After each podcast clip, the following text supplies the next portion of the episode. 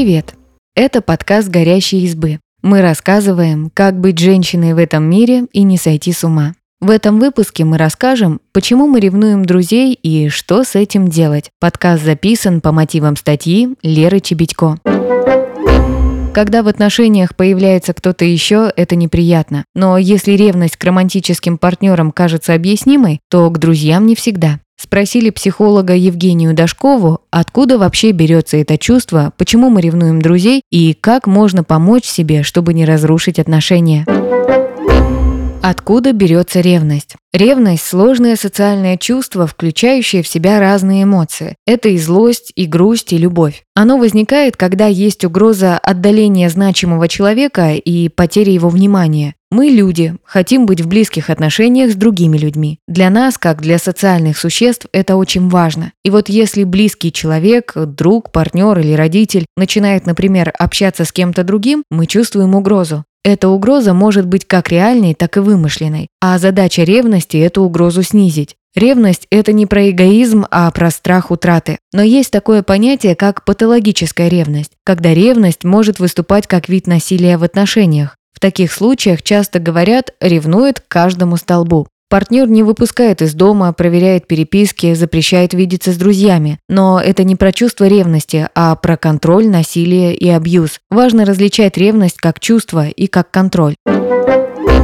Ревность к партнеру и ревность к другу не одно и то же. Обе ревности про страх потери близкого, но различия, конечно, есть. Так как ревность – социальное чувство, важны культурные аспекты. Культура предписывает, как нам себя вести и чувствовать. Относительно романтической любви культура предписывает ревность. Мы росли на мелодрамах и романах, которые формировали сцепку «любовь и ревность». Поэтому иногда людям может казаться, что если партнер их не ревнует, значит не любит. В отношениях друзей все работает несколько иначе. Мы можем ревновать к друзьям, но не реагировать так остро. Например, есть подруга, которую вы очень любите, но из-за занятости не можете часто встречаться. И однажды в социальных сетях вы видите фотографию, где она проводит вечер пятницы в баре со знакомыми. Конечно, у вас ёкнет, а почему не со мной? Но вряд ли вы побежите писать и требовать объяснений. А если романтический партнер вместо встречи с вами выбирает провести вечер в баре с другой женщиной, тут уже возникают некоторые вопросики, потому что договоренности в отношениях другие.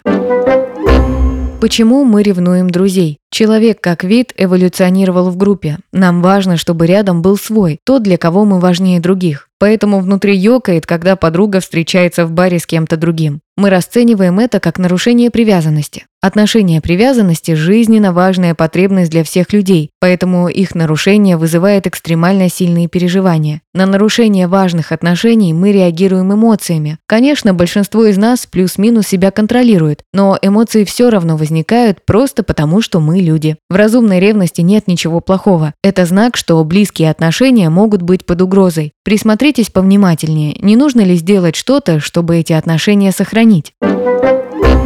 Что делать, если ревность мешает дружбе? Присмотритесь, есть ли факты. Есть такая техника в психотерапии. Когда вы испытываете эмоцию, проверьте, соответствует она фактам или нет. Может быть, вы с другом правда всегда ходили за ручку, а теперь он с вами два месяца не встречается и не отвечает на звонки. Тогда встает вопрос не про то, что делать с этим чувством, а про то, что делать с отношениями. Если эмоция не соответствует фактам, вы по-прежнему близки, тогда вопрос, как помочь себе в переживании этого чувства. Может, вы сейчас уязвимы, переживаете тяжелые времена, устали или нуждаетесь во внимании. Подумайте, как вы можете себе помочь. Например, если чувствуете себя одиноко, возможно, стоит попробовать расширить круг друзей. Поговорите с другом о своей ревности. Но в любом разговоре про чувства важно понимать, чего вы в итоге от этого разговора хотите. Просто высказаться или каких-то изменений. В любом случае нельзя требовать, чтобы подруга или друг прервали все другие контакты и уделяли время только вам. Помните, что чувства трудно контролировать. Нельзя хлопнуть и перестать чувствовать. Мы не можем побороть ревность к другу, но можем помочь себе это чувство прожить и посочувствовать. Можно прочитать книги Кристин Неф.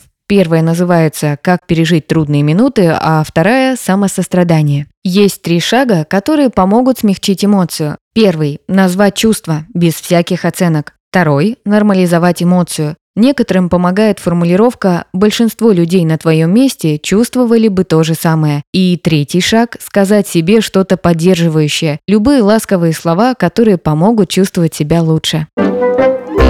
Нормально ли ревновать подругу к ее партнеру? Если раньше вы были очень близки, а с появлением партнера подруга начала уделять все внимание ему, ревность абсолютно нормальна. Не стоит пытаться пристыдить себя за это чувство, потому что опять-таки появление у подруги партнера – это угроза отдаления. Романтические отношения в большинстве случаев начинаются очень бурно, и это нормально, что в это время человек весь там. Через полгода это обычно проходит, и все возвращается на круги своя. Но это не значит, что все это время нужно сидеть и ждать. Важно заниматься своей жизнью, искать другие интересы, общаться с другими людьми. Это помогает справиться с любыми сложными чувствами.